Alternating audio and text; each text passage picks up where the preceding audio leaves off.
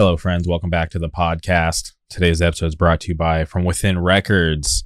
I can't believe we're already in June, which means next month is July. We're getting so close to the release of the One Scene Unity Comp Volume 2, and I'm so excited for that release. So many awesome bands coming together with exclusive tracks to do this comp, and it's just so amazing that from Within Records is able to put this together again. So I'm, I'm really excited for that. So please do yourself a favor, boot up your social medias, your Twitter, your Instagram, and go click that follow on From Within Records so you can stay up to date on all the awesome news. And there's still a ton of new music on the way. Shackled, MH Chaos, Payback. Uh, did you guys catch that uh, Payback set that Hate5six filmed? There's a snippet of it on Hate5six's uh, Instagram TV. So head over to his uh, Instagram and go check out that video. It's about two minutes. It's super fucking awesome. And I, I just love the quality.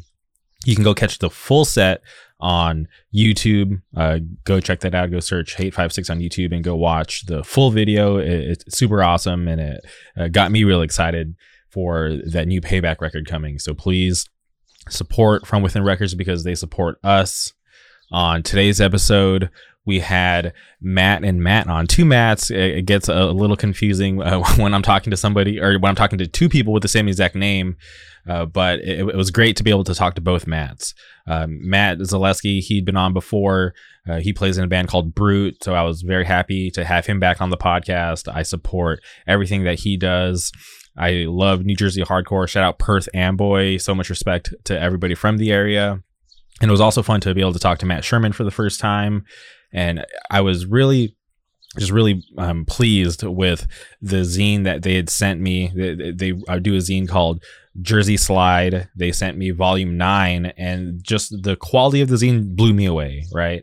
And this is not to shit on anybody else who does other zines, but I was just really impressed with their quality, their attention to detail, and I talk about how they sent a crossword puzzle that came with the zine, which is super fun because obviously it was hardcore related, but just the fact that uh, there was just extra stuff uh, that came with the zine. We got the crossword puzzle, a ton of stickers. So it, it was um, super fun for, for, me to read. Awesome interviews. Um, they had some, you know, uh, record reviews, some breakdowns of the Punisher. It, it was seriously such a fun read for me. I enjoyed the full color. Uh, I, am uh, I, I, don't know why that just jumped out at me, but I, I just really enjoyed uh, all the photos from their friend Carl Gunhouse. So shout out to him for that. But it, it was so awesome, and it, it, really caught my eye, and I was uh, seriously impressed with their uh, detail and the quality. So shout out to Jersey Slide. If you're not familiar, go follow them on Instagram. Uh, volume 10 or issue 10 should be coming out sometime this month and I'm definitely looking forward to that. So please strap in, enjoy this conversation, and without further ado, welcome Matt and Matt to the show.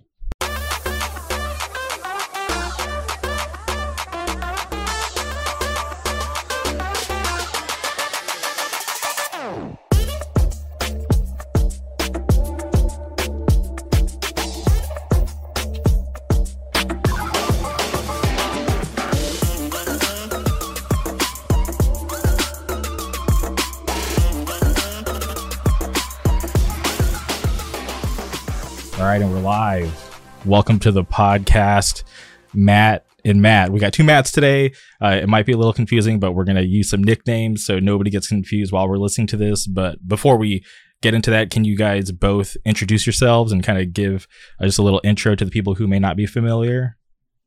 Yo, I'm a, uh, I'm Little Matt. I play in Brute, and I'm one half of the Jersey Slide fanzine.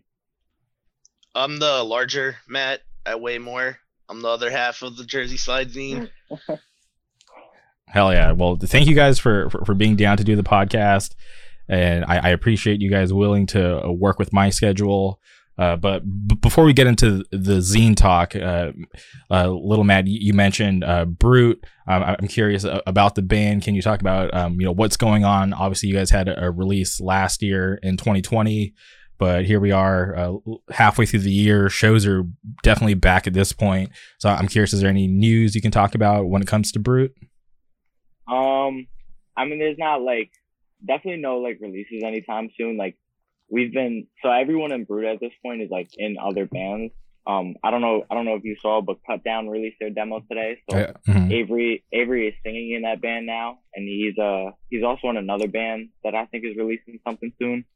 But we're all we're all working on other stuff, so we kind of like we get together when we can, and um, you know we've I think we have like six new songs written, so I think we're kind of just gonna write until we get bored of writing, I guess, and figure it out from there. But I do know that um I think there is some talks of uh some shows in New Jersey coming together. So I'm not really sure how solid it is, but it, something's definitely gonna happen in the summer at least. Okay, hell yeah. Well, I'm glad that uh, at least everybody's staying busy outside of Brute, and it's cool to hear that you guys have six songs written because you know you could put that out as a, as a record, but uh, for you guys to um, obviously uh, be busy with other things and just kind of come back to Brute when you have time. Uh, I'm just happy to know that the band is uh, still together and still doing stuff when they can. Yeah, yeah. I mean, it's it, it's like we're the only at this point we're the longest. uh We've been a band the longest out of any band from Perth Amboy. So it's like it's weird to think about because we we've only been a band for like three or four years now. hmm But like Fence Cutter, Fence Cutter was only around for like three years. Misconduct was Misconduct was around for like ten seconds and they broke up. And um, Pure Grip was like the first Amboy punk band and they were around for two or three years ish. So we're we're uh we always make the joke like we're the youngest kids, but we're like the old heads at this point in the in the Amboy scene because we've been around the longest. For sure. Uh, rest in peace to Fence Cutter. Uh, you know, the, they're an awesome band. But yeah, no, I, I'm happy that you guys are still keeping it alive out there because I love, uh, you know, whenever I would see people from Perth, uh, you know, just rep it so hard because whenever people have pride from where they're from, I, I think it's awesome. And I, I definitely can respect that. Yeah, I mean, you know, I think Amboy is the coolest city in the world. You know, like it's just where I'm from, and it's it's what made me who I am. So that's why that's why I like to rep Amboy so hard. You know, and and I know like Alexis from from Brute, like he he loves it just as much. And it's funny because like Avery and Hubba are, are from like 15 minutes away. They're from Holmdel, but they you know they never hang out in Holmdel. We always hang out at Amboy anyway. So Mhm. they're honorary Amboy. Hell yeah, for sure. All right. Well, thanks for the update on Brute. But uh, you guys uh, both do this zine, and I feel like I was, uh, you know, obviously put on late to the zine. Uh, you know, Matt, um, uh, little Matt, you and I, we talked, uh, you know, through the, DMs uh, about the zine, and I, I was just so surprised that you guys had something like this going on for a while. And I, you know, obviously I, I was kept in the dark, and you brought me up to the speed. Um, you sent me your guys' last issue, and I, I was, um, you know, um, stoked that you were willing to send that out to me, just kind of um, show me what you guys are working on.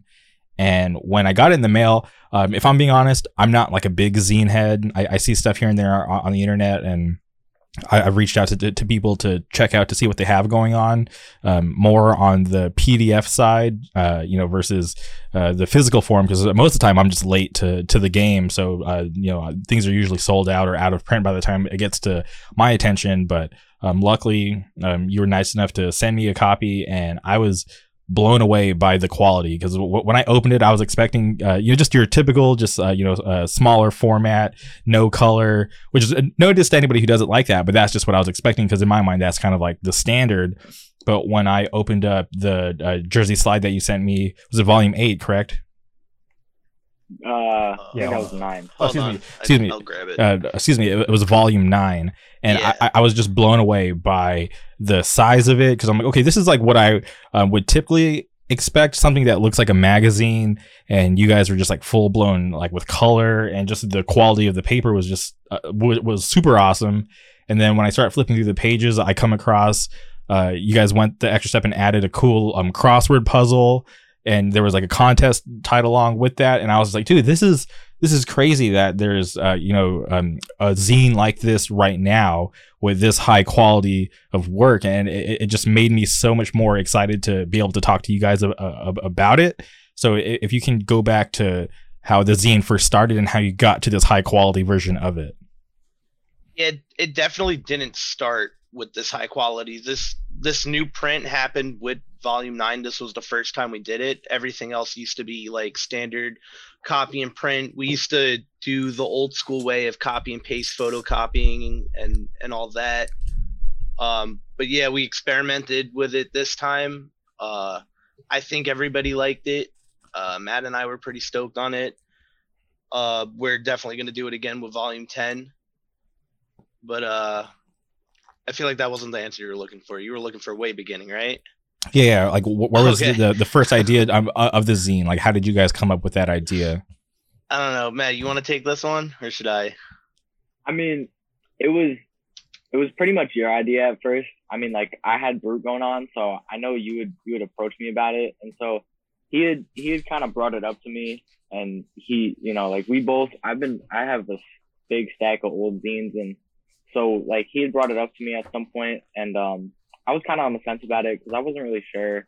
I didn't I mean I didn't know anything about making zines, and I wasn't really sure like how how we would go about it, and if I wanted to take on this new thing, but we we had finally gotten together and decided like okay well we'll do this. And so when we started we made um we made like the smaller zines and they were black and white um copy and paste zines. And we would only do like two or three interviews a zine and they would be pretty small. We sold them for like five to eight bucks each. And it was it was cool. And um you know it was we i mean we got to interview uh got to interview mark porter from four punch and crust and blind justice and like all these cool bands. And so then at some point it it had kind of gotten a lot uh, for us because the two things that I really wanted to do with the scene was make it a New Jersey hardcore zine, like exclusively New Jersey stuff, and I wanted to put it out monthly because I know there were zines that used to do that, and I think it was really sick. So I would what we would do is we would pick a show that was happening the next month, and uh, we would we would choose some bands so like, let's say Terror was coming through on a tour, we would try to interview Terror and then sit, sell the zine at their show. And so like, we would pick a few bands that were playing in New Jersey at the time, and we would uh we would base it around that. And so it just became a lot for us because we were trying to find like always just rushing to find a new band to interview and find tours that were coming through and stuff. And then like we would rush to put together this zine. So it became a lot for us. So we took a break for about a year or so and then when we when we finally decided to revisit it um, we decided that we needed a an easier way to to put the zine together so that's why we decided to do like a more digital style and um, you know it's it's easier now and uh, obviously like with what we've experimented with it's it's turned out a lot better. And like i'm a lot more proud of the product that we put out now than what we did uh, a year and a half ago. I actually like that idea of uh, kind of doing it based around these shows. Because if you think about it, um, I- I feel like the frequency of shows doesn't happen like uh, too often, so like there isn't that fear of like oversaturation. And. Uh, obviously, there are going to be a lot of the same bands playing on these shows, but for you to be able to talk to these bands coming to your area and kind of get their perspective um, on your scene, I, I think would be really interesting. So I, I really like that idea. Um, but obviously, uh, you know, things can get tough. But I, I do like um, uh, the, the the digital stuff as well. Um, I, I I do like uh, I, I appreciate the zines that do both because uh, you know for, for people like me who prefer uh, the digital side, um, you know, it it, it um, helps me out because I'm able to tap into this stuff too. Because there's some you know aspects of the scene that I don't really tap into because it's like you know straight physical. So I, I miss out on some stuff, and that's totally fair. And I'll um, you know get to it when I can. But I I- I do appreciate you guys doing some stuff digital. Um, but the from the step from doing like the the normal black and white, um, you know the the copy and paste stuff, uh, going to the full color, um, the magazine style, um, like the bigger size. Like was that a, challenge for you guys? Um. I mean, for sure. Like, it was. We used to we used to get them printed at Staples, and um, it was a lot cheaper, and like we just like after eight issues, we you know we we had it put together. You know, we knew exactly how we were doing this. So when we when we came back together and decided to redo this, it was like it was like starting completely fresh. But the thing with Volume Nine is that Volume Nine was made uh, Volume 9 was originally put together in the beginning of 2020, I think. Okay. And yeah, like a couple of the interviews were a little outdated, but we didn't want them to go to waste. Yeah, so that's that's the thing is volume nine was put there was Raw Brigade prospect, um downfall, downfall, and uh we our friend Carl Gunhouse who I should also say shout out to him because without him, half our photography would not get in the zine. We would not get that done. He's one of the coolest photographers on the East Coast. Yeah, so all all the bands in that, like Raw Brigade, we put that together for the for the Raw Brigade tour that was of I think April of 2020, mm-hmm. and then when Raw Brigade came to to Amboy, that was going to be the show that we sold that zine at, and um, you know, obviously these things didn't happen, so the Raw Brigade downfall and prospect interview, those were all from that time. Those were all supposed to be released in I think April of 2020. So that's why like if you read the interviews, it's like yeah, um, there's definitely like things about like touring to New Jersey and like the time, like things at the time that like don't make any sense now because you know we've been in lockdown. But you know we figured it was it was important. I, you know I still had them, and um, it was funny. I I had tried to put together a zine um by myself, and I because I wanted to put those out. I I figured I have these at least like let's just put out one last zine. So I tried to do it myself and see how hard the work was, but I have I have no clue how Matt did that. I could not figure out how to put together a zine myself. I you know I tried, and so but now now we have now we have this newer updated version of the zine. So one thing that's different is that there's no shows, and so like I mean shows are starting to come back now, but like we were like, well, how are we gonna how are we gonna do this? You know, like who are we gonna interview? Like what's what's going on? You know, because I I don't want to just do like okay, these are cool bands, let's do it. Like I want to do active people, you know. So, um, so that was that was like a hard thing to figure out. Like getting back into the zine is like, who are we gonna interview? Like how often are we gonna put these out? And you know, selling them online is a lot harder than selling them at shows. At shows, at shows they would sell pretty well, but online, you know, they might sit there for a little bit. So there was like quite a few challenges getting back into it for sure. That was kind of um like the big step like uh, bef- before or I would say like during the pandemic when when Matt hit me up that we wanted to do it again, my biggest fear was how are we going to sell them because as as much as we did get to gratefully sell online, most of our sales were at shows. Um, but I will say with volume 9 this was the most we've ever uh, sold online. So uh, it's definitely gave us more confidence in that um, and I'm hoping it also now reaches out to like more people further away. But uh, it was definitely like a curveball going into this whole digital style because uh, so just some background information on me. I'm a two-time community college dropout, so I have some graphic design influence. Uh, I'm not the most creative person though, so this was definitely a lot of me learning new stuff on Adobe Illustrator and Adobe InDesign, and that was how I was able to get it. That was like my homework this pandemic was to learn that and figure it all out. That's awesome. Well, I feel like um, you've done a you know pretty great job for being a two time dropout. I'm sure you've uh, soaked up some some knowledge on the way. Um, but uh, uh, my big my parents are so proud by the way my, my big question is uh, where was the inspiration to, to go to this newer style with the full color and the bigger size i think it was just wanting to try something new like we had more time to experiment um i've seen a couple of color like zines printed and colored i forgot the names of them so it's like i think also like one of the things we love doing is showing off the photography we get. I mean, mm-hmm. I love looking at show photographies. There's nothing better than looking at pictures of your friends going nuts after a show. And um, Carl sends us some awesome pictures that are in both black and white and color. And it, I, I just also thought it was like a pity to kind of waste that by printing it in black and white. Um, so it's just a new way to kind of show hardcore in in a new 2020 colorful version. Yeah, well, I, I definitely appreciate that because seeing something like that, uh, it, it, definitely catches my eye and makes me a little more interested. If I'm being honest, like if I see something like that, I'm like, all right, cool. There was like some real effort put into this, uh, from just like I mentioned earlier, the quality of the paper and it being full color and it being a a, a bigger size. Because these days, um, it, it's not normal for me to read a magazine because because back in the day, I, I remember uh, g- like one of my most favorite things about going to the grocery store with my parents were like, all right, cool. There's gonna be a magazine section. Like, let me go see um, like the newest video game magazines, and then you know towards my later years, like UFC had a magazine for like a short stint, and then I would go read um, you know stuff on like computers. Like i'd go to like barnes and nobles or borders and just uh, be so excited to see this um, you know th- this form of media which um, is still around but is it's not as prevalent as it used to be because obviously uh, a lot of things move towards the internet social media. So i, I don't really feel like that format for me is uh you know like I, I don't seek that stuff out anymore. So to be able to see something like that that kind of brings me back to me it's kind of like a throwback.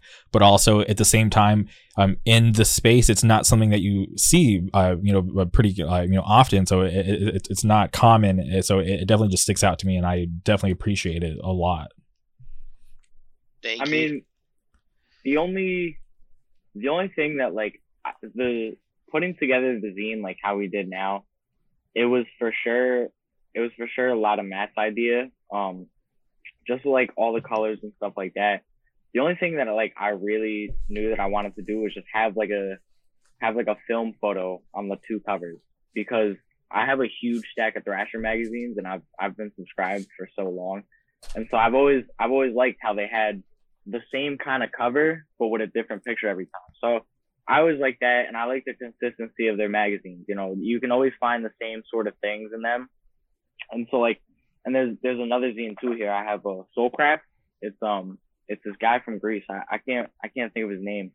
But he um it's a really quality zine. It's over a hundred pages and he's got um he's got plenty of interviews in there. And so when I when I had checked that out, I was like, um, you know, it's really it's such a high like a lot of zines you see are just paper and they're folded in half, which is what we used to do. And then I saw zines like that and you know, it was like, wow, like this is this is more than just a zine, you know, like it's got the harder cover pages and you know, there's so much more content and stuff. So that was something that like we really strive to do is just like make sure our zine is better. Mm-hmm. Yeah, no, you, you got to do what you can to kind of um, stand up, stand out from the rest. Because obviously, in that, and, and just like all kind of all aspects, even like you know, for me doing a podcast, I always try my best to do what I can to stand out, to you know, grab people's attention. So for you guys to uh, be able to do your part and I'm um, trying to stand out and do things that other people aren't doing, I, I think it's smart because um, it, it's going to get people interested and be curious. Like, oh, like like what's this zine about? Like, who are these dudes doing this? Like, you know, crazy, uh, you know, bigger sized magazine style and full color zine. I think something Matt brought up when we were kind of fiddling with the ideas this is is he mentioned he wanted our zine to be something that people can you know one day find on their shelves again and pick it up and it'll be interesting still. And uh, i really hope that's what we're capturing. Like i don't want i I think one of the coolest things i have is um, we actually got to interview him. Uh, what was his name? Uh, Brett Beach. Brett Beach, thank you. Uh, he used to do hardware fanzine in New Jersey, and he put out like a compilation book of all of it. I just think it's so cool to be able to take that book and every now and then just look at it, find a band I never heard of or that sounded familiar, learn a new band or something. Uh, be able to check out an interview with them, really old photos that you can't find online, and and when Matt brought that up, uh, I was like, yeah, I, I really hope we can capture that too. So I really hope like this new format makes, you know, helps our zine not be outdated and still alive no matter when you pick it up. Yeah, yeah, I I remember like bringing that up because someone um, it was Jesse Gasface. He runs uh Mr. Face Records now, and he uh he had sent me a bunch of old zines, and so like flipping through them and like checking them out. On the first page of one of them, eh, there was like a scene report kind of thing, and uh the first thing it said was like, oh well, this is what's up in hardcore now. Like Roger from Agnostic Front, fresh out of jail, like Agnostic Front's getting back together. I was like, wow, like you know, it's such a crazy thing to read in a zine, you know, like I'm sure in 10 years now, like I want someone to read like, yeah, Misconduct just put out the demo and Prospect just put out the new EP, like something like that, you know, like I really liked reading that because I mean, that was a huge moment in hardcore too, back in the day. And like you hear about it all the time. So to hear about it like fresh from a zine, you know, like when people were first hearing about it when it came out, like, that's such a, it's a piece of history, you know? Yeah, and for you guys to be you know, documenting it um, with your zine. I, I I think it's important, and even for everybody else who's out there doing their part to document it, whether they're uh, you know filming sets. Uh, taking pictures, doing podcasts or zines, it, it's really important. And um, sometimes it may be hard to kind of realize that in real time. But for the future when, when people do look back and they're able to you know open the jersey slide volume 9 and be like holy shit like this is you know a, a moment in time right? Because they're gonna be able to see all those um, you know awesome photos read those interviews that happened at that moment and probably have that same feeling that you did when you uh, read about uh, roger getting out of jail and agnostic front getting back together right yeah i mean that's that's exactly like it's about it's about like preserving these moments in time like i've always it, so the first thing that like started with me was I remember when I was really young, like when I first started going to shows, I think I think it was Jason, my brother, that that told me like, yo, you got to get the set list. I don't really get it. It was just like a crumpled up piece of paper that had songs on it. But I mean, now I have literally a whole wall full of set lists sitting over there, and from all my favorite bands, and like that was just like, you know, because I can always remember, like, I can look out there and I could see exactly what songs they play, and I could I could think about when I saw them and think about those times. And so like things like pictures and podcasts talking about these things and zines interviewing bands like that. That's exactly what it does is it preserves these moments in time. So that way in the future, we can look back on what happened in hardcore and, and see the, see the progression because in a sense, hardcore is still a new thing. I mean, it's only been around for a few decades now. So it's like, you know, we're still, we're still progressing through it. It's not like, it's not like folk or, or blues or something that's been around like forever. Like, you know, this is still a new thing. Like the pioneers of hardcore is still around. Uh, yeah, that's true, and, and that is a trip that that they are because sometimes we we do forget and maybe take things for granted just because um, it, things just feel so normal sometimes, right? Where it's like, okay, like we, have been listening to these bands, we've seen these bands live, go to shows, buy the merch, uh, you know, hop on social media, talk about the bands, whatever, move about our day but when you kind of take a step back it, it, it is true like hardcore um you know when it comes to like the, when you look at like the bigger picture and how long like you know the world's been around and you know actual like real time uh yeah hardcore is just not even a blip. It, it's it's still so young and it, and it is important for for all of us to, to to make sure that we can document as much as we can because things can easily get lost through the sands of time. Think about think about how many bands have come and gone, and um, if they've made like you know no kind of like real like impact or um, kind of made a, a, a big footprint in the scene. Um, so many bands just get easily forgotten, right? So I, I, I think it's important for for everybody for if it's just your local scene or your region or whatever. It it doesn't matter big or small. Just try to just document everything because who knows what's going to be important in the future. And it's always cool to be able to have that history documented and be able to look back.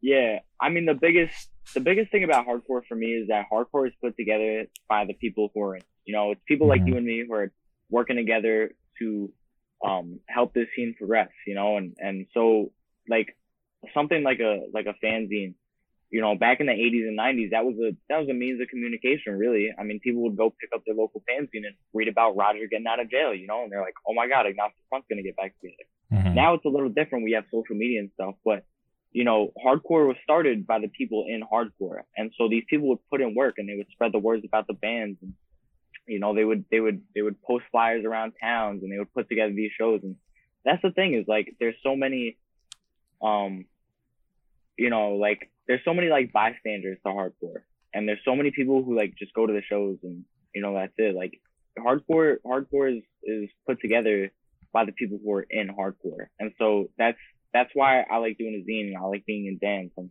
and helping put put together shows because really like without without the people in the scene there would be no scene you know so it's like people people who are just like bystanders to the scene you know, not not to like press anyone about anything, but definitely like do something, you know, like it's everyone always can use a little help with whatever they're doing, you know, putting together a show or a festival or anything like that. You know, I think everyone should participate in, in some way, you know, like you have your podcast and we have our zine and there's plenty of other people doing other things. So it's like everyone who, who, who participates is, is just helping, helping to make a more positive community and, and a more positive impact on them. Hundred percent. I, I hope uh, the year 2020 was a kind of like an eye opener for everybody because I, I, felt like people were so used to the fact that okay, there's going to be some sort of tour coming through this week or some sort of local show happening, uh, but then obviously the pandemic hits, everything gets put on pause, and you kind of realize like, holy shit, we don't have anything. And it did open up a lot of doors for people to be more creative, and you saw, um, you know, bands getting creative with doing live sets and trying to find creative ways to promote these records that they couldn't tour on or people getting creative and starting zines during the pandemic, starting podcasts during the pandemic, just just to keep it alive. And I, I think that was um, really smart and um, really cool to see people like, all right, cool, like this is only alive because we're keeping it alive, right? Like just just um, if we were to stand still, uh, hardcore can't keep going. Like this thing's powered by us, by people like you, you guys who are doing this zine, um, you know, the, bands you guys playing. So it, it's um, hopefully uh, opened a lot of people's eyes to, to realize that this, uh, you know, uh, community that we love, this uh, subgenre of music, it, it's only alive because people are uh, willing to put in the work to keep it alive. It's not like you know some well-oiled machine that's always going to you know keep running no matter what. Um, it's only going because there's hard working people behind the scenes, uh, you know, working together to put you know tours on, shows, festivals, zines, and just everything else. yeah, I definitely. My bad. Go ahead. No, I was just gonna say, like, as cheesy as it sounds, it really shows like the beauty in in the community. How no matter what obstacles hardcore goes through, whether you lose a venue, a band breaks up, uh, sometimes you know just some shit happens where shows quiet down. Like hardcore just keeps coming back stronger, and and I think that's what's gonna happen with this pandemic.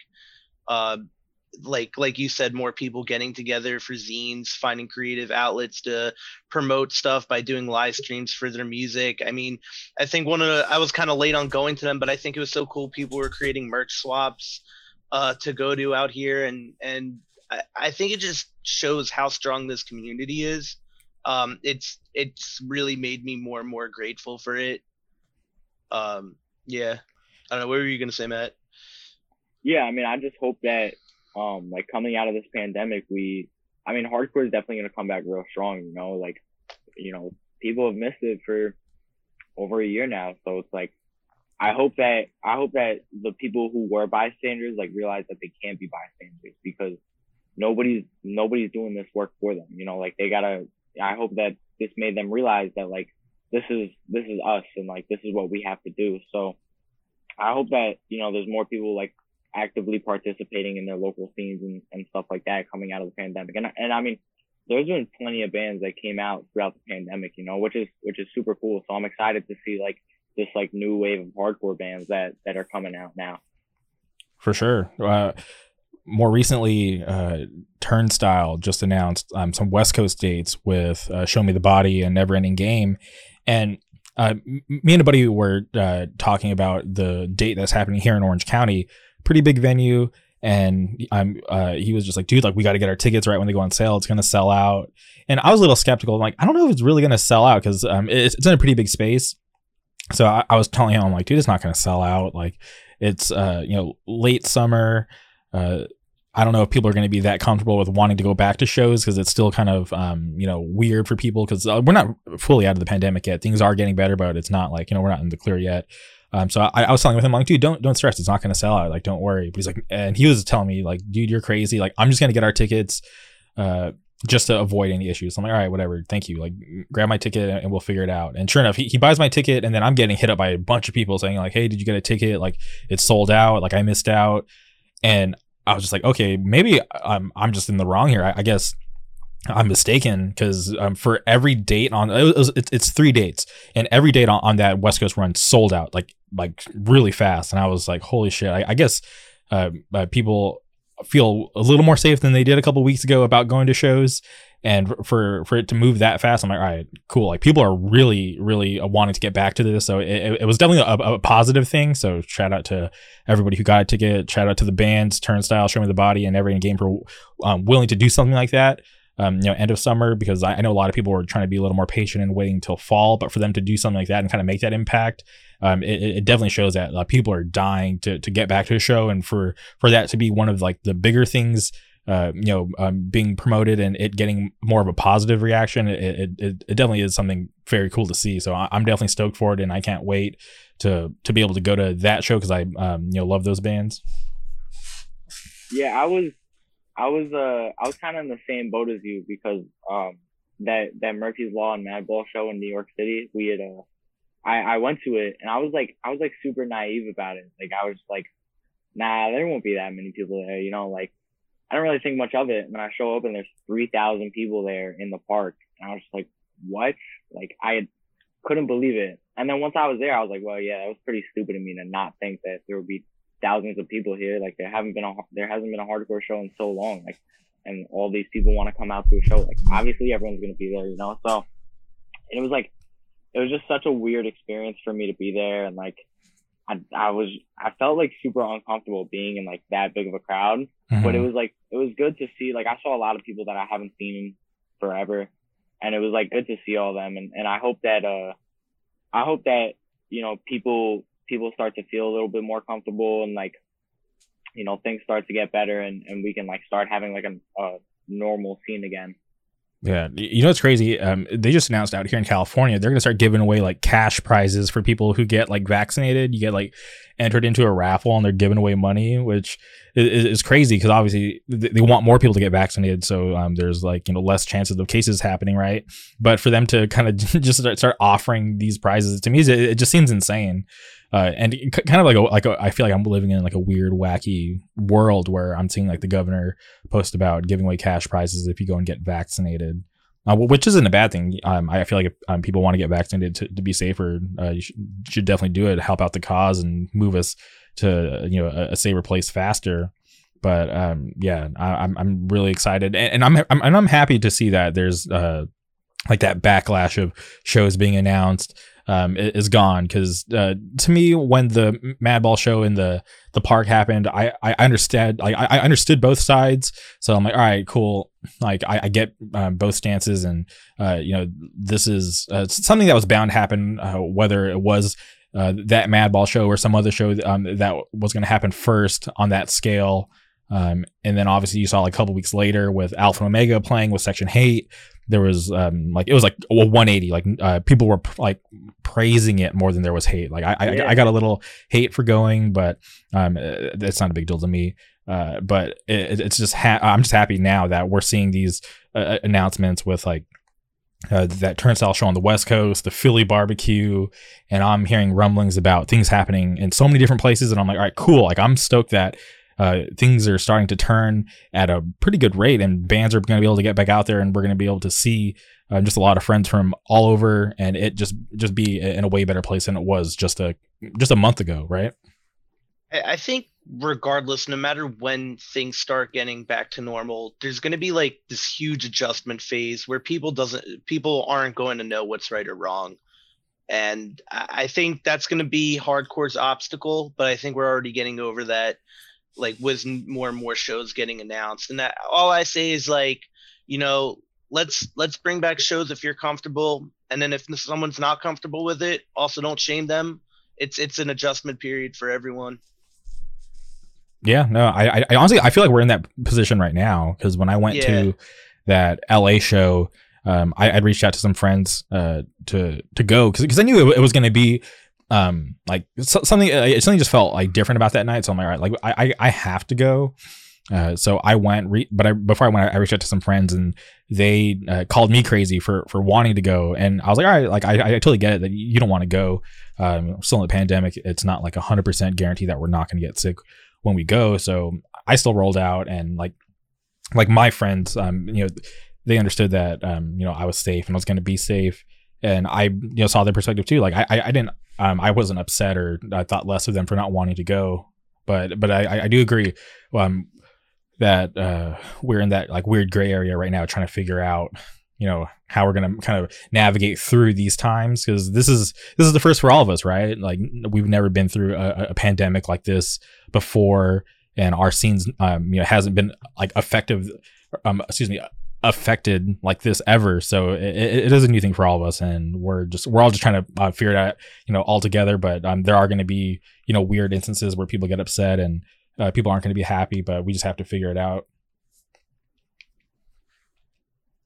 Yeah, I mean, it's like it'll definitely once it's back, it'll be back strong. But you know, these first few months of like shows starting to come back, they're they're gonna be real weird. And uh, you know, like I don't know, I don't know if you felt this going to the LA show, but like I remember going to so before I went to the Madball show, the week before I went to go see uh this new band reaching out. They're from New Jersey. Um, I went to go see them at a at a park down um like down in South Jersey.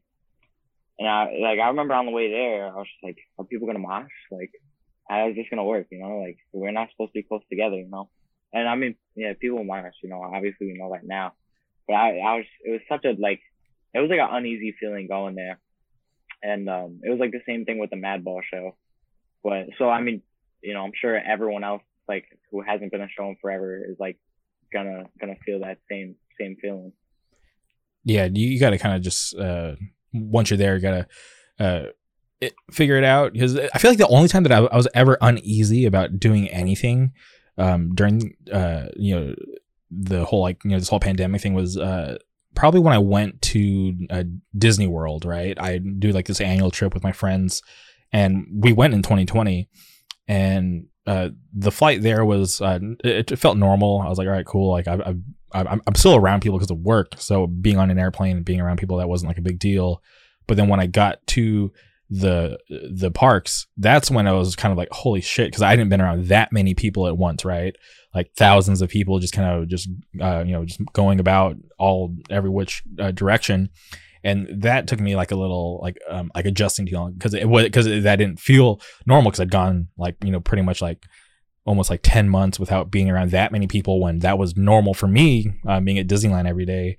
So going to disney world without having been around that many people in so long it, it did make me feel like a little like uneasy but then i kind of realized like okay uh, we all got temperature checked when we got in here so that's less of a risk of me catching it here but um, you know, just got to keep my mask on and uh, be safe and just try to make the best of it because I did fly across the entire country just to experience this. So, uh, but that was like the only time I ever felt like uh, like a little uneasy about um, you know being out and about during like this whole situation. Yeah, I mean, yeah, it's like I uh, let's see, I think I I flew on a plane twice during this um because mm-hmm. my mom lives in Michigan now, so I went to go see her, and um the both both flights. Um, I don't know if like all airlines were doing this, but I know like my both flights that I went on were um they had like everyone spaced out like real even like throughout the throughout the uh, the plane. And honestly, I like not not uh not because of the pandemic, but I was really hyped on it because like I had room. Mm-hmm. every time you get on an airplane, there's no room. So like you have room to like stretch your arms out in between the seats and stuff like that. You know, like because there's there's somebody two rows in front of you, so you can put your feet up a little bit. You know, it was like it was it was nice. And then like, I mean, I work at a grocery store, so like, I got really used to wearing a mask and getting my temperature checked every day. So mm-hmm. like none of this none of this like people coming, oh my god, I can't I can't breathe without the mask. Like maybe you just wait a little longer, you get used to it. You know, like you know, I I'm fresh.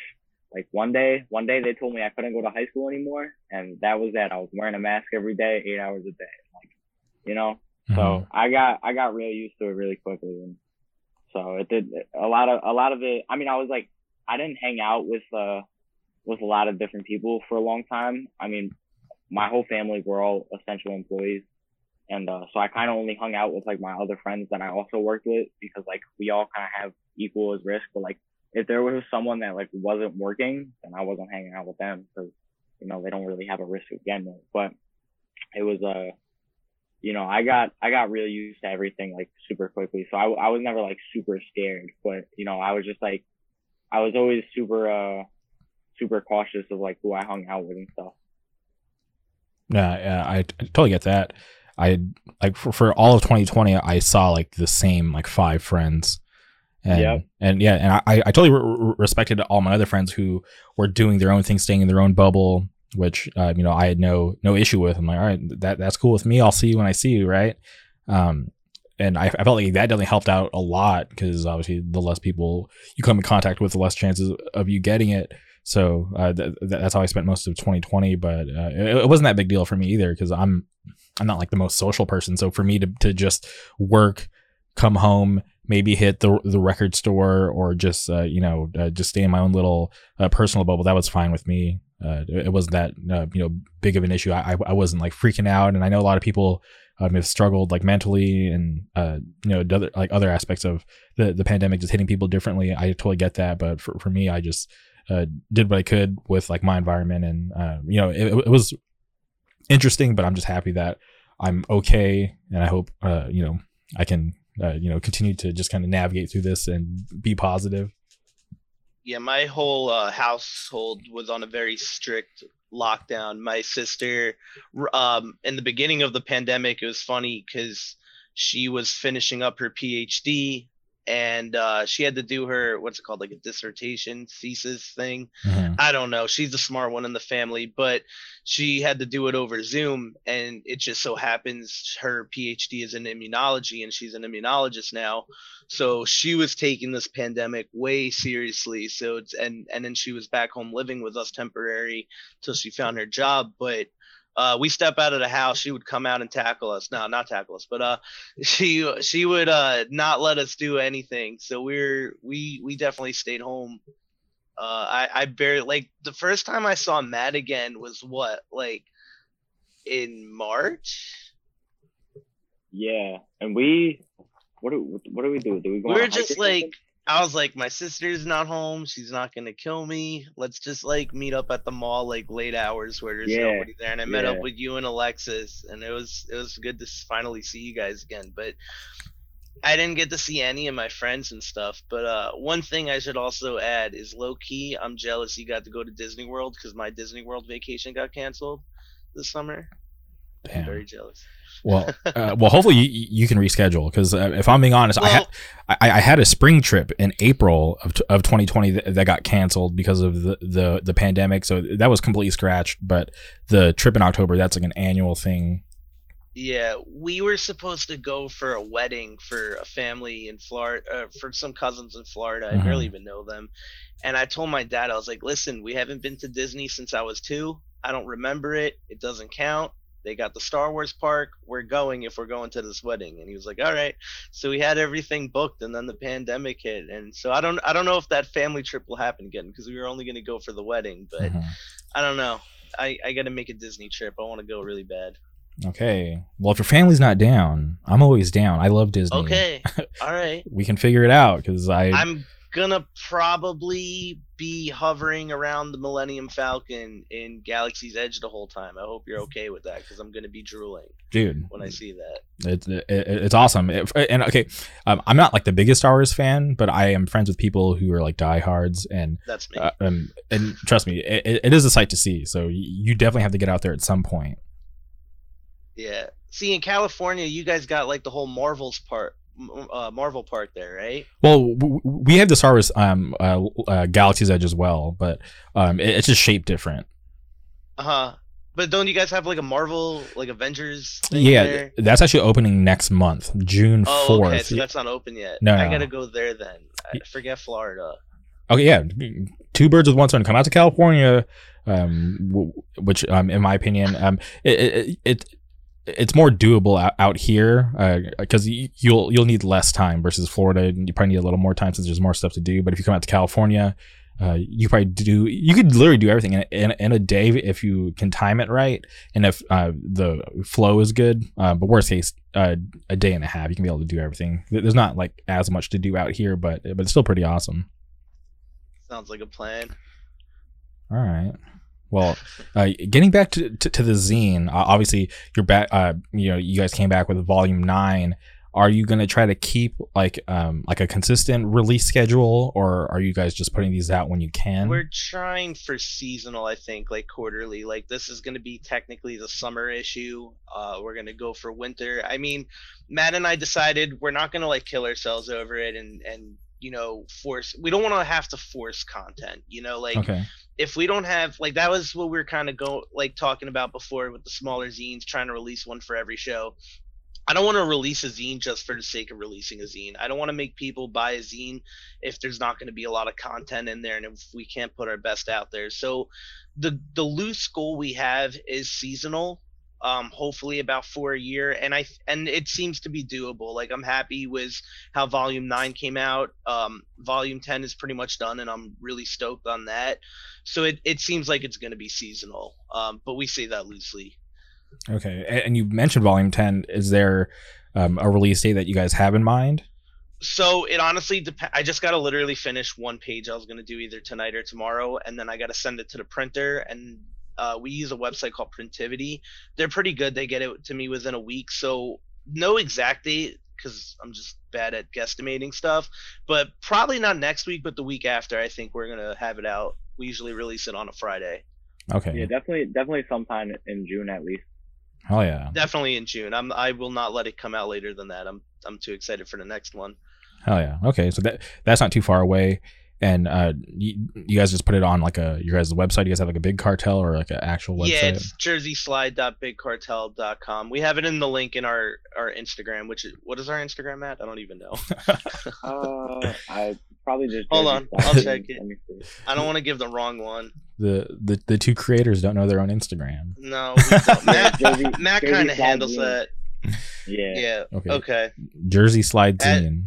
At Jersey Slide Zine. That's it. Hell yeah, that that that's awesome. And I, I and I'm telling you, just when I opened uh, Volume Nine and I saw that crossword puzzle, like, and I'm not even a fan of crossword puzzles, but just the fact that I got just something extra like on top of the zine, I'm like, okay, this like brings brings me back to when I, uh, you know, and this is me inserting K-pop into the conversation. This is like when I go out and buy these uh, K-pop albums, right? Like the incentive, like obviously the album, like it, it's cool to, to to have the album, right? But whatever, I'm most likely not gonna put the CD in anywhere because the only CD player I have is in my car. I don't have a CD player in my house.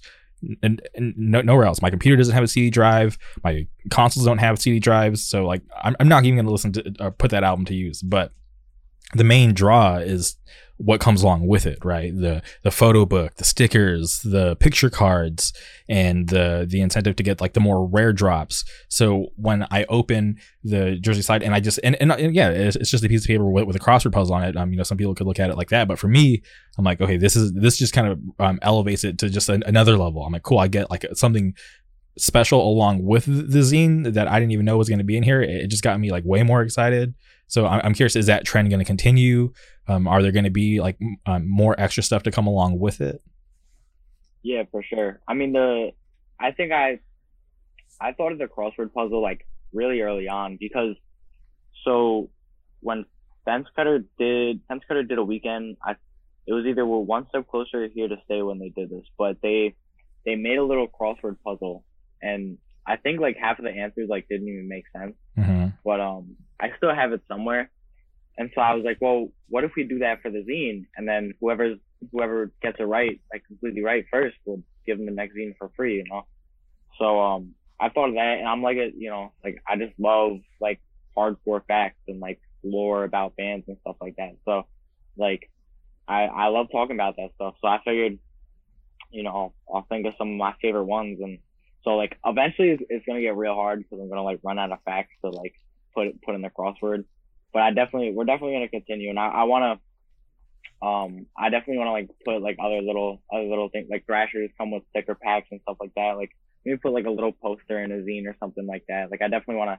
I, everyone loves free stuff, you know. Yeah, and and obviously, uh, something that you can like participate in. And w- was there a winner for the crossword puzzle? Yeah, we Uh, announced it on our uh, Instagram page. Uh, what what's Victor's last name? I don't Uh, remember. Canellas. yeah, he won it, so we got to send him his. Uh, he, he'll be getting a free zine Hell yeah! he won. Shout out um, Victor. Yeah, so we Yeah. uh um yeah, I posted I posted that he won and then I put the uh I put the answers in a in a separate uh in a separate picture. So I Mhm. didn't spoil it for anyone, but if if you want to go look at the answers, they are up on the page. Hell yeah! That's Yeah, I'm, after this, I'm probably gonna get yelled at by Matt because I honestly thought the crossword puzzle was a dumb idea, but it seemed like a lot of people loved it, and especially now after talking about it, it's gonna be another "I told you so" conversation. Um, and now all of Matt, Matt has a tendency of texting me ideas like six o'clock in the morning. He has for the zine. of, Okay. Like, and there's a few like freebie ideas he mentioned to me that maybe I'm not gonna say now because I don't want to spoil it, but I'm like kind of thinking like, you know what, maybe Matt's right. We should do it. yeah, everyone loves free stuff, you know. And it's funny you say that like 6 a.m. because I do wake up at 6 a.m. for work every day, and like He I know, literally will I'm- text me like, "Hey, we should do this," and I'm just like, "It's six in the morning, Matt. Like, Well, let me sleep." sometimes you gotta get those i- i- those ideas out because uh, uh, if you lose that, it, it could be gone forever. So maybe yeah, that that's like Yeah. that's like people in a. I know I know like a lot of people in bands will have like voice memos, have like voice memos on their phone of them just being like. Dan, dan, dan, dan, dan, dan, just like singing like a guitar riff into their phone that they thought of. hmm Yeah.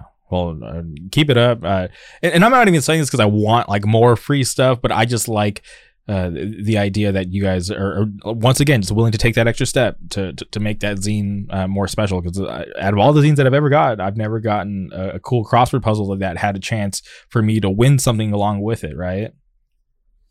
yeah that was that was another thing that like just about like being different you know like i want i want i'm definitely like every single zine that we put out will come with a crossword puzzle and you know if you if you're the first person to get it right then you get the next zine for free that's that's just like i want that to be our thing you know like not saying anybody else can't do it but you know like And no, I. I was just gonna say like one other thing, which again will add to Matt's "I told you so" is what I realized after we put out the crossword puzzle. I, I realized it brought more interaction between us and readers, and I I think that's what makes me appreciate it now and makes me want to bite what I've said. Um, I'm a hypocrite. I'm gonna say it here now. I am a hypocrite. I did think it was a stupid idea, but I really like it now, and uh, uh we're we'll definitely do. I don't know. I think Matt and I, I honestly, after this conversation, I think Matt and I will be talking next week with something new we can maybe put in in the scene. Hell yeah! No, that, that that that that's awesome, and I'm I'm glad that you guys are willing to take that approach, and, yeah, and, and to, to be able to interact with the people who are reading what you guys are putting together, it, it, it's it's awesome because uh, from my perspective, whenever um, I, I get a chance at somebody, or when I get a chance to talk to somebody who's um, listened to the podcast or is even interested, um, uh, I I think it's really uh, awesome. Even at this point, yeah, I've done like over like 200 episodes. Uh, it, it still blows my mind that there's uh, like a lot of people out there willing to you know take time um, out of their day just to listen to me speak to to people who I think are interesting and cool for hours on end. Yeah, I mean, it's definitely like it's cool that um like everyone who who I know like bought the zine, like they were like, yeah, I got the zine. The crossword puzzle was really cool too. So it was like I was super I was super glad to like hear that people like that. And also like one thing I was worried about is just like that it would be too hard. But a lot of like a lot of the things on that crossword puzzle were like pretty common knowledge. So I, I like tried to make the next one a little bit harder so that way like it wasn't super easy, but you know, like every single answer on the first one you could look up on the internet if you you know, like there was a one of the questions was um there's a picture of, of the rapper Nas with uh with Tupac and it's like one of the only pictures of them together and he's wearing a biohazard shirt. So like one of the questions was like what is you know what what uh what New York hardcore band's t-shirt is Nas wearing in this famous picture with Tupac? If you look up Nas and Tupac, you see the picture of him with a biohazard shirt. So Mhm. like everything is like relatively easy and a lot of the things you can look up on the internet. I, I don't suggest it. Please do not look up all the answers on the internet for the next one.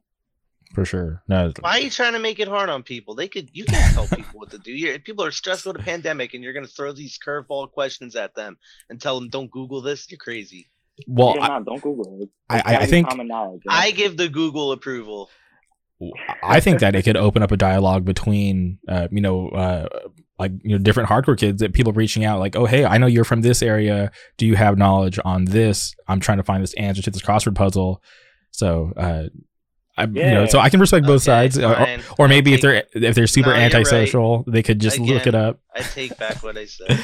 yeah, no, um, that's a that's a. but that's a yeah, good I, I thing. guess you could just kind of take whatever approach you want. But yeah, but I just think it's um like overall just fun, right?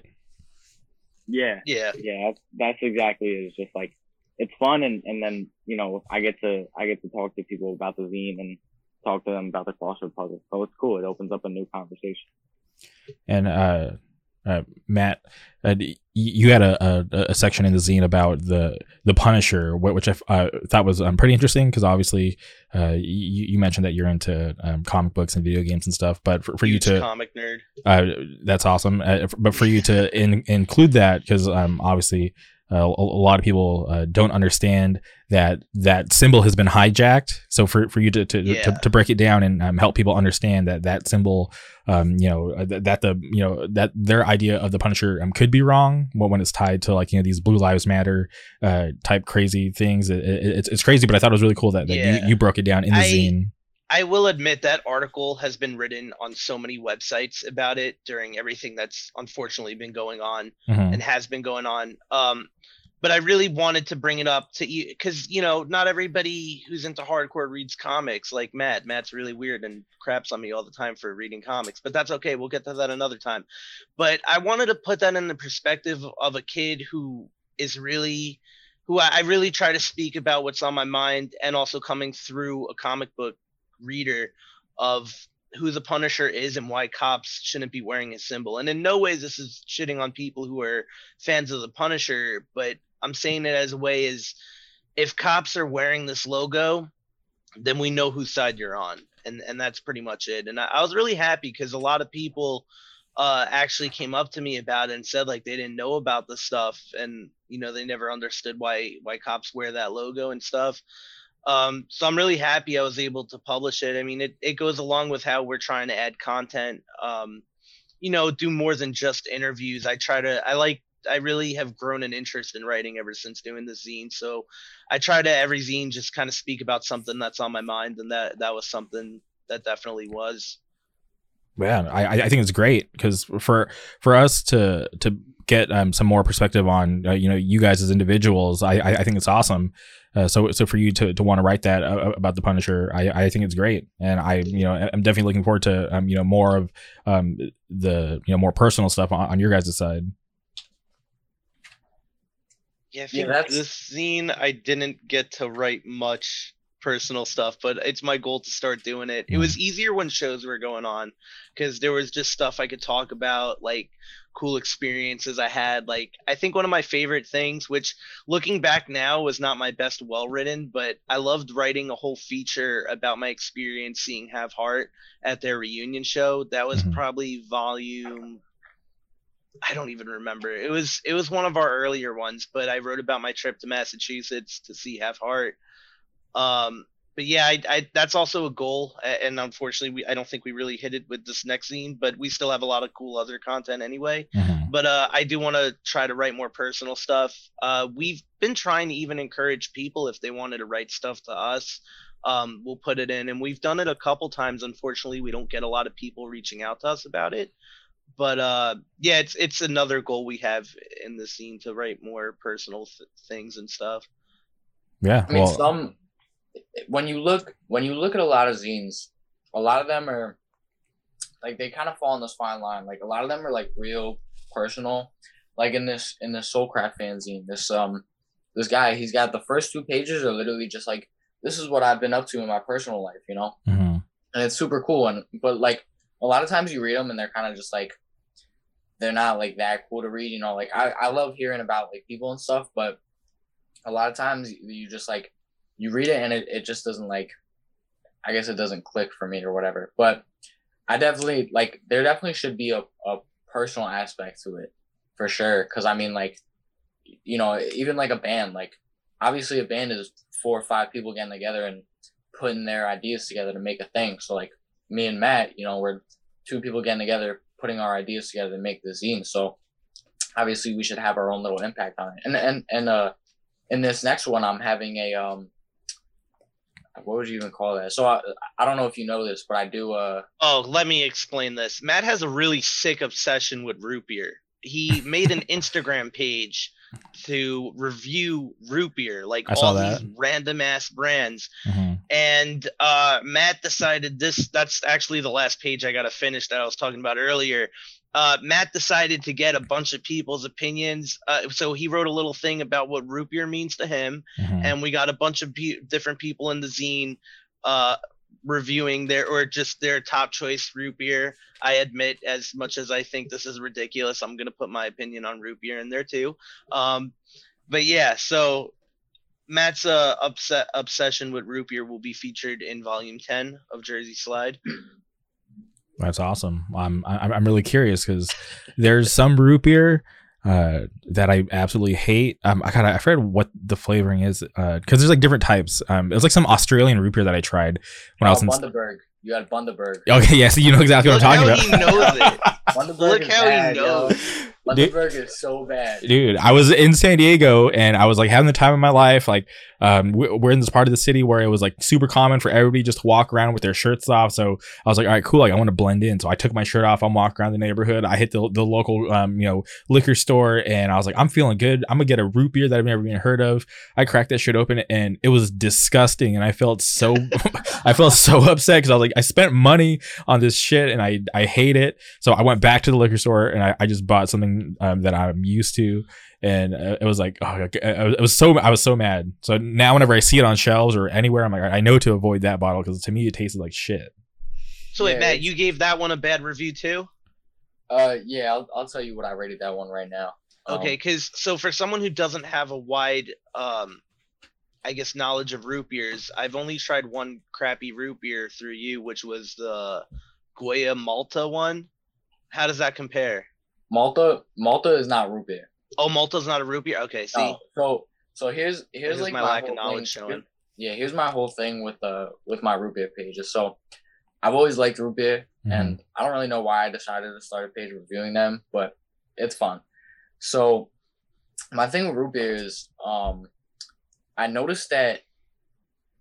So there's only been one person who is who has like broken my theory, but my theory is that if you like root beer, you don't like Malta, and if you like Malta, you don't like root beer, and um, I I, I can't explain what Malta is. I honestly really don't know what it is, but um, but uh, but yeah. So what I did was is for every 100 followers I get on my root beer page, I will review a Malta because obviously I'm team root beer, and there's a lot of people out there who are team Malta, and like a lot of my friends are. So like that's why that's why I reviewed Malta. So that was that was my thing, and so Malta and root beer are two different things. But Bundaberg Bundaberg came in at a two on my list. It was very bad. okay if i tell you my favorite root beer could you give me a suggestion on one that um, might be uh, similar or something that i might enjoy Oh, 100 percent. okay so i, I really love this brand called uh, virgil's Oh, he don't like Virgil's. oh okay Um, so, Vir- yeah, Virgil's came in at three point five for me. I tried it twice. Okay. Because, um, so I have a funny story with Virgil's. The first time I tried it, I was so disappointed. And if you look on my page, I gave them such a bad review. But the the Virgil's like root beer account on Instagram like tag like commented on the post and was like, hey, like it looks like we need to uh like we need to make this up to you. Like get in touch with us. So I got in touch with them and I was going back and forth like with emails from the company, like, yeah, like we gotta send you some free product. But eventually they stopped answering. So but I had a lot of people tell me that like maybe it was just a bad batch or something because Mhm. a lot of people really like people who like Virgil's like really like Virgil's. Mhm. So um so I I decided to try it again. Once again, it's not that good. But I could definitely see why people like it. So um I don't know how popular this brand is, but Matt got it from me one time. It's called the it's called Captain Eli's. That one's kind of got the same taste. Um I do remember that it wasn't like super carbonated, so it's kind of weird. It, it kind of like tasted flat Mhm. But I would suggest Captain Eli's because it's got like if Virgil's like Virgil's Bundaberg and Captain Eli's compared to other root beers have like a very odd taste, and so like it's not a traditional kind of root beer. So um, that's definitely like I would suggest Captain Eli's for sure. That would be that would be another one you should Okay. try. Hell yeah, I'll definitely check that out. And um, for anybody who's not following the Instagram, uh, can you talk about your favorite root beer? One that you're like, this is a must-have if you have any kind of you know a liking towards root beer.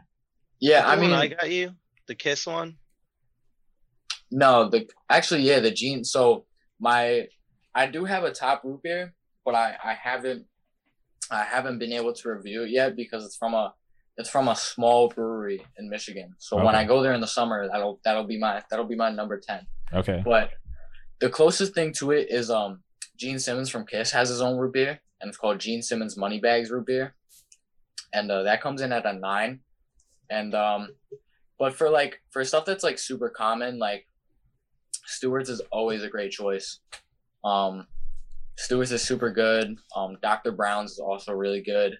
Um, I mean, there's a lot of stuff in like the eight and the eight and seven section, A and W, Barq's, like all the popular root beers are pretty decent. Like Mug, like Mug is the lowest of my popular root beers. Mhm. I haven't even reviewed that one yet because I'll get to that one later. That one's not that good.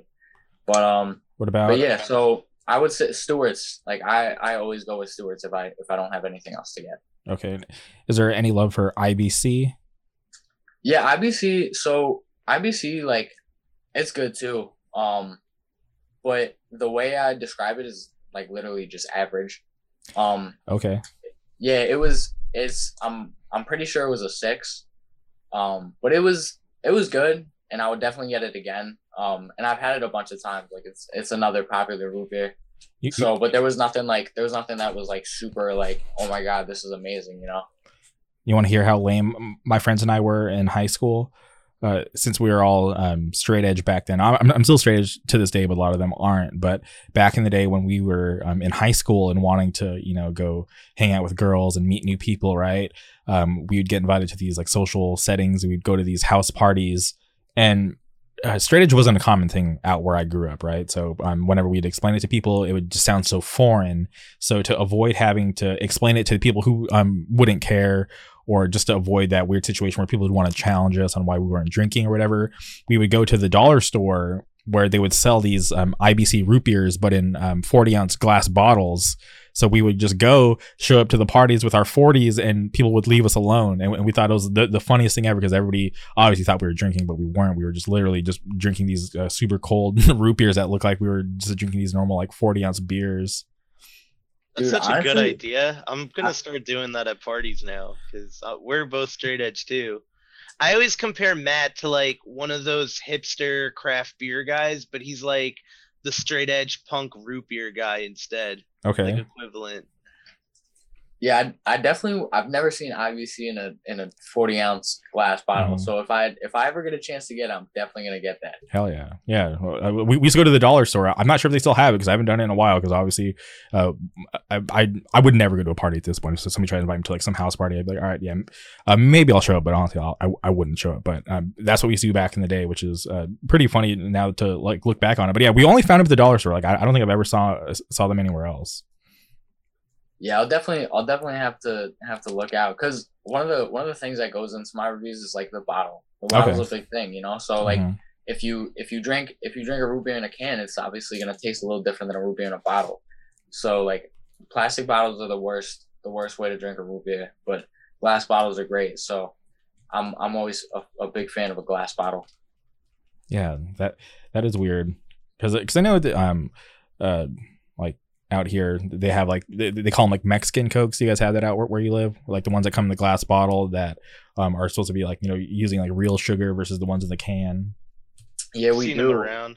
Yeah, we um I mean I I uh I stock them at ShopRite sometimes. Um we have Mexican Coke, Mexican Sprite, and Mexican Fantas too. Okay, damn. Well, that's crazy. Well, I, I I do remember you. I'm pretty sure I saw you posting about your root beer account on I think maybe Twitter or um maybe it was Instagram. I can't remember, but I but I do remember that. So that that's awesome. I'm I'm, I'm glad that you um you're you're doing that and um incorporating that into the zine because because it is smart. To, to to be honest, you'd be surprised at like how many people um you know definitely um have that same interest as you. Because when I'm on here, uh, the the podcast talking about like the probably the stuff that people wouldn't think is as popular like when i'm talking about like you know k-pop or disney that that shit has brought me so many people off air that have hit me up and i'm led to new podcasts It- it- it's crazy so I, I always think it's important to to have that personal touch because because people do care and people want to know um, who's behind the this thing that they're um, into, whether it be the podcast, the zine, who's putting on these shows. So for you guys to add those personal touches, I I, I think it's really important. Yeah, I mean that's like that's like you like Man Overboard, and like we're out here talking about like hardcore, you know, and Mhm. we both like Man Overboard. And I remember we talked about that the last podcast. Yeah. Hell yeah. So so keep it up. Uh, Matt, do more of your personal writing. That Punisher thing was cool. Um, Thank you. So definitely looking forward to you know seeing more of that from you in, in the future. And honestly, I, I feel like the the, the the more you do it, the the the better you'll get, right? Because um, obviously you got to perfect your craft, and um, even though you might not like what you put out, just um, know in, in time things will get better. It's definitely been. A, I feel like with every zine we put out, it's it's more learning. hmm We learn something new. We get new ideas every time. It's constantly growing. Yeah, for sure. Uh, same here. I'm, I'm I, I I I still learn stuff. I, I still make mistakes, and I, I was just try my best to you know to, to keep it together and uh, you know stay positive and uh, try to find ways to im- improve what, what I'm doing because I'm obviously not some master at this. So I, I always feel like there's room for for improvement. for sure. There's always there's always some way to improve, you know. Like I mean, look at look at our our zine, like perfect example, you know, like what we went from and what we're doing now. You know, it's we we learned a lot and we improved a lot. So Yeah, like I'm I'm definitely a fan. Uh, I I appreciate you guys sending me out Volume Nine. I, I was really um you know uh, liking that that uh, interview with Carlos from Raw Brigade. I did like how you you tied in um you know the the um you know both languages w- w- with the translation. ah ah, see someone like that, Matt. Someone like Okay, that. I thought it was a waste of pages. I was trying to keep the page down, you know, ca- page count down a little bit. wow. Okay. All right, so I guess I'm the negative one in this. I'm sorry. Oh Like, wow. Okay. And and if You I know what? I'm not I'm not gonna get canceled here, okay? Because I used to always put comic book stuff in our zines. okay. And Matt stopped me. I don't do it anymore. In our old ones, I used to put like just funny pages I liked or You literally something. wrote a whole article about the Punisher. that hold on, that wasn't for my com- love of comics. That was for the BLM movement. Okay, he's laughing, but I'm actually being serious about this. Okay. I, that was that was that was not that's not comic related. That is real world related. He does not let me put comic book stuff anymore. However, we did think about, and I again, it's been like a busy past few months. I didn't get to.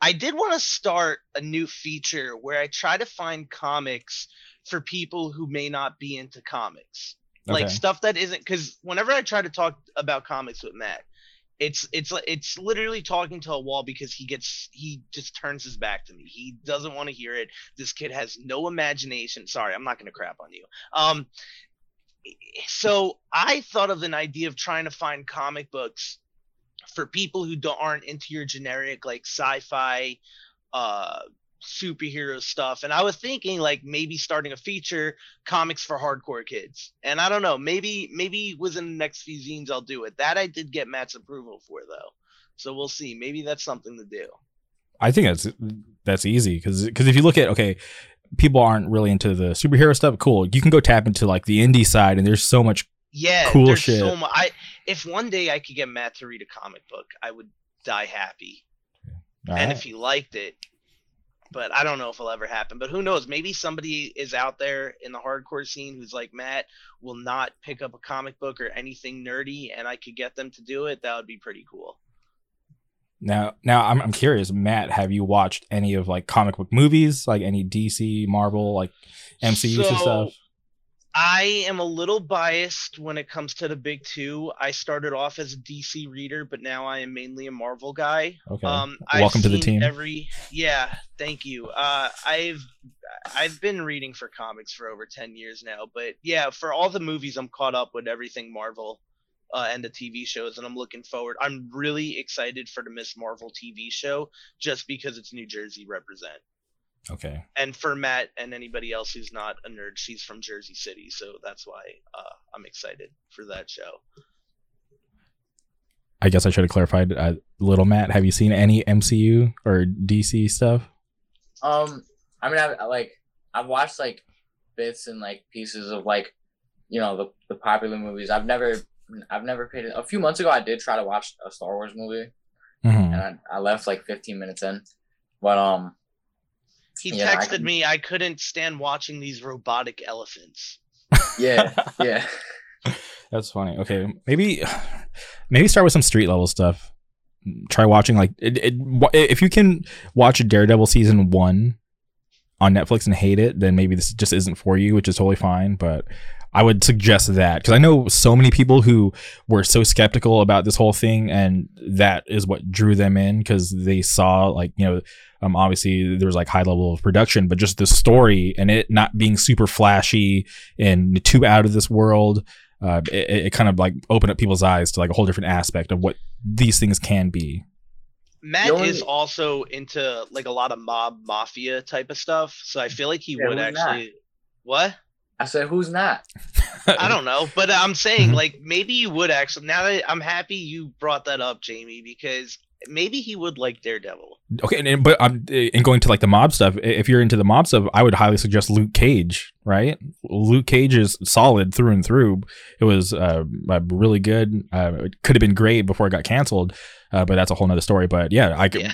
I would suggest watching Daredevil or, or, or Luke Cage if you're into that stuff because Uh, it, let, it, me, let me write that down. super interesting. And, and yeah, Even honestly, all the well, maybe st- you wouldn't like Iron Fist. I know it. It wasn't that good, and I Yeah. know you won't like it. it- it- Um, me being an Iron Fist fan, it was it was hard to swallow. yeah, but I honestly think you would like all the other Netflix Marvel shows. Uh, we don't know if they're canon in the main Marvel movies yet or not, but I don't think you care about that anyway. But regardless, you should probably watch them because and and if you want if you like Daredevil, it leads into the Punisher show, and if you like Daredevil, then you'll like the Punisher show. The only the only thing like in the realm that that I uh that I could get into was uh was Deadpool, but that was like a comedy movie. So like Mhm. I just thought it was funny and like it was Eh. an interesting story, I guess. But like I don't really care about like the story or anything. But there is there is a a superhero from New Jersey, and uh, it's called a Toxic Avenger. And I forget like who originally put the movie out. It was like in the '80s, and apparently it was really bad. I still haven't watched it yet, but it's on it's on YouTube, and I'm, I'll get to it eventually. But um, that's that's been like the only superhero thing I wanted to check out because they're from New Jersey, Mhm. and the whole story of the Toxic Avenger is that so New Jersey is a it's a state. It's um it's got the most Superfund sites, and Superfund sites are are basically like um plots of land that are like too toxic to to build on. So there there's um I forget who put it in, but they put in this program called Superfund to try to clean these sites up so that way we can use them, you know, and they're not just like abandoned lots. So they they basically took took that and they made the Toxic Avenger and they said that he he became the Toxic Avenger because he was like on a Superfund site or something like that. And the coolest part about it is that the actor who played the Toxic Avenger actually is like a huge activist for like these Superfund sites and trying to get them rebuilt and trying to clean up um New Jersey because I mean you drive all over New Jersey it's it's not a nice place. So, you know, he's a he's a very big activist on that now, which I think is pretty cool. So that's that's like the only reason why I, I'm I'm into that. I still haven't watched the movie yet. It might be terrible, but Okay, Yeah, and I'm pretty sure that's put up by Troma, right? If I'm uh, re- remembering correctly. it Um, might be. Yeah, but, but that's that's I honestly I had no idea uh, about that from the actor. So he's basically just playing himself in the movie. Yeah, I I think I think like he like it might have come out like once once like the whole movie was explained to him and like the the severity of um of like what what's happened in New Jersey um like specifically specifically like right on the Raritan River. Um and the Raritan River comes out and it ends in Perth Amboy and then goes and then like after Perth Amboy it's the ocean. But right on the Raritan River there was all these um factories and businesses. And so right in uh right in Sayreville, which is right across the river from Perth Amboy, there was national lead, and they would just dump everything in the water. So there's lead in the water. In Perth Amboy, we had a we had um Dutch Boy Paints, which is now um what's the what's yeah The one that yeah so sounds like Dutch, my last name. yeah yeah so Dutch Boy Paints turned into uh, Sherwin Williams, and so we had a Dutch Boy Paints factory in in Perth Amboy, and over the weekends, what they would do is they would they would make sure the, that the last batch of paint that they did was uh was like a blue and a green. So that way, when they dumped the paint in the water, it made the water look blue and green, so people would want to swim in it. So that's that's the whole that's the whole thing. We have uh, multiple Superfund sites in Amboy just just alone. It's a little three mile city, and we have multiple of them. So Damn, that's that's really crazy. I, I had no idea about any of that till you brought it up right now, and that that is uh, pretty messed up that those companies were doing that, and uh, you know, kind of had a hand in ruining, um, you know, parts of the city. yeah, it's I mean like it's super interesting to me because like like these places are where I hung out. You know, like Mhm. me and my friends, like we didn't go to the mall. We hung out in like abandoned buildings and stuff like that. You know, and like we didn't think anything of it. When I was little, I used to swim in the water, and like people be like, "Yeah, don't swim in the water," but I never, I you know, I never knew why. And so now, now obviously after doing my research and stuff, After I know why, an extra arm, he knows why. yeah, yeah. I mean, there's there's an arm coming on my back right now, and you know, I don't really know why, but you know, hey, you know, at least swimming was fun. That's that's insane. But but honestly, that that shows to me that you actually um you know care about your city to, to know about all that stuff going on, and, and especially um, you know it, it being uh you know local, and, and you have to see it in your city. So that that is crazy.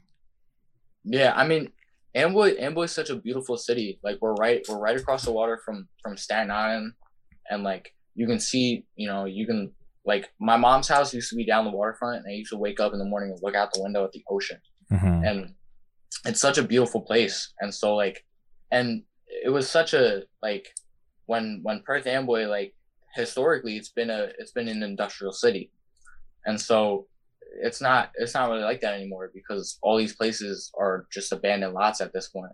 So one of the one of the coolest things that's happened recently is across the street from my high school, there was um I forget what factory used to be there, but they ended up turning turning the um the abandoned lot into a uh, into a soccer field and two baseball fields for my school, which was crazy because like you know my whole life it was just big abandoned lots. So it's like it's cool to see like things like that happen, and it's definitely like you know I mean, the biggest reason why why I've been into this stuff is because like throughout middle school and high school, like me and my friends wanted a new skate park so badly, and there was all these abandoned lots, and we never understood why the city would wouldn't just take an abandoned lot build a skate park for the community. Like skate park we have is falling apart, and so we are like, you know, you got all these places, why don't you just build a skate park? Like there we go, there's already concrete there. You don't you don't have to pour concrete or anything.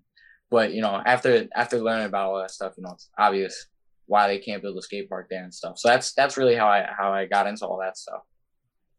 Yeah, that's that's interesting, and and for, for me, for uh, someone who's not from the area, um, I, I I do find it interesting. Like I'm hearing about this topic. Maybe it's something you could try to incorporate in uh, future zine episodes, or not episodes, excuse me, issues.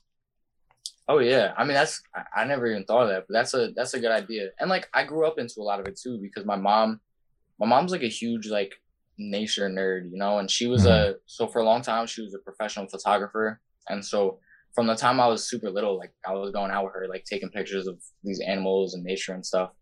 And um, so now that she lives in Michigan, she um she actually just opened up a plant nursery. In uh, so if anyone's around Kalamazoo, Michigan, uh, check out Bee Friendly Nursery.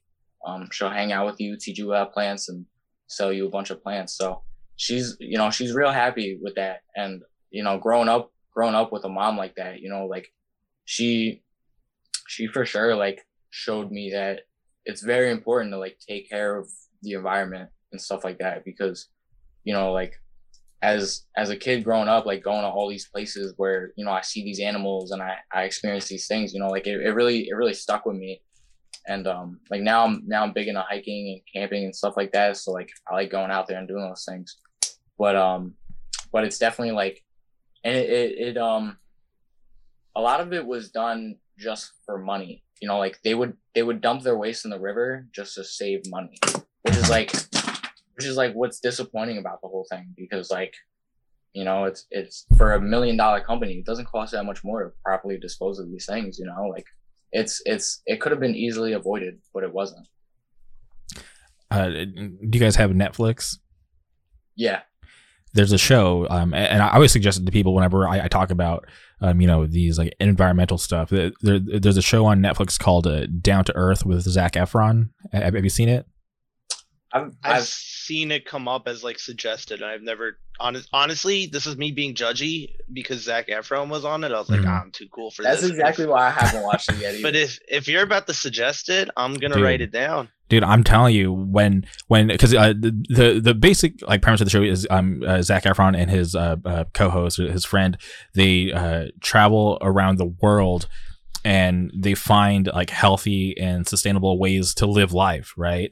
And when they go to these different countries and they show you how they're doing certain things, like um I think it was a it was a uh, Paris.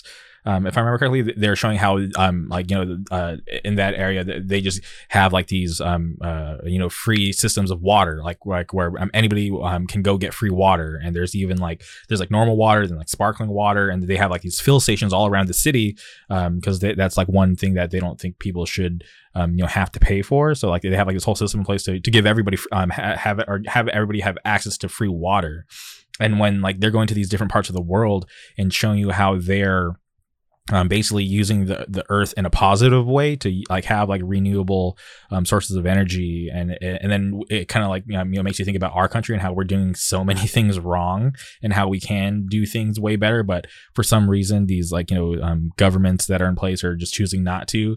It, it, it's crazy. But but yeah I'm like I've never been a fan of Zac Efron until I watched this show and it just opened up my eyes to like how um, backwards um, our country is in a lot of ways, especially when it comes to um, you know trying to find ways to to um, keep on living healthy and sustainable and using um, these things, um, these natural resources. It, it's seriously crazy. So like I I, highly suggest that show for anybody to watch who's interested.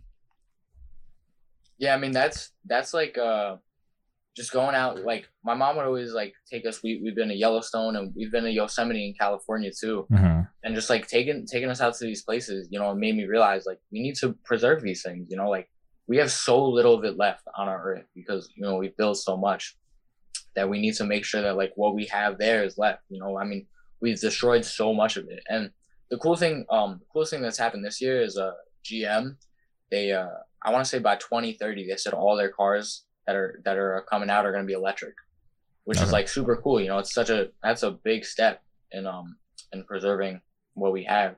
Yeah. And have have you ever been to um Yosemite by any chance? No, I, I've never been that far up north in my own state, which is kind of embarrassing to, talk about, and it hurts me to, to think about how um, I've basically just been in the lower half of uh, Southern California. I mean that, that makes sense though because California is like the whole country. Like, it, how long does it take to drive from like the bottom to the top? Like, that's like days, right? No, no, no not days. I mean, you could do it in like uh, probably like 10 hours. Yeah. 10, yeah, 10, 11 hours. It's not that long. Yeah, I mean, that's that's still a lot. Like New Jersey, you can you can do top to bottom in like two and a half hours maybe. But that's crazy. I, if, if, you ever if you ever get the chance, please go up there. I mean, it, it like even if you're not into hiking and stuff like that, mm-hmm. like Yosemite was a park made to be accessible for the people. So like you can still experience everything without like hiking anywhere. But that's that's when it gets cool is when you hike and stuff. So like Yosemite is real cool. It's such a cool experience to be up there. And if you ever get a chance, like please please go check it out. It's so amazing.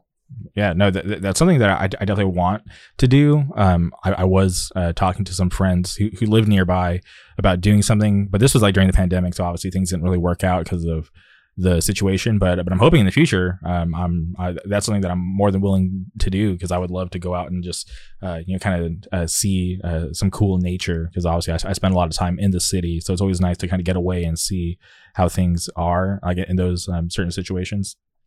Yeah, yeah. I mean, uh, one one thing that's like happened with the pandemic is like hiking and stuff like that has is I mean it's exploded, you know, because like you can't do anything indoors, so what are you gonna do outdoors, you know? So that's like um you know like i would go on like these hikes and there wouldn't be too many people. And then once the pandemic started i mean there was hundreds of people you know? And so it's definitely like at this point it's like a super good time to like get into things like that because it's so accessible. There's so many people doing it. So like you know you can always find someone to go with and you can always like you know you know not that you need like special gear or anything like that but like now now you know it's more accessible than ever you know it's it's such a it's such a big community at this point that like it's like it's it's blown up in the past year hell yeah well um damn this is this has been super awesome I, I i'm so happy that I was able to have you guys on the podcast to to talk about the the zine, and it has me excited for the next issue. I'm I'm definitely looking forward to to seeing that come out um, at some point in June. But before we sign off, is there anything else you guys would like to say or shout out? Um, I want to shout out uh, Killing Me, Reaching Out, and Last Straw. They're um they're three straight edge bands from uh from the East Coast, and they're all they're all about our age. They're all like teenagers, maybe early twenties. So definitely check them out. Um, Last Straw is also members of Anxious too, mm-hmm. if you haven't heard of them. So definitely check those bands out. You know, young straight edge bands. Um, also check out uh, the Core Clientele fanzine and uh, the Saturday Kids fanzine, also from uh, from the tri-state area. Mhm. Those are also great zines. And lastly, if you haven't heard um, from Perth Amboy, the Cut Down demo just came out today. So please check that out. It's um, you know, it's some of my closest friends, and I'm, I, you know, it's it's probably my favorite thing that's come out of Amboy so far.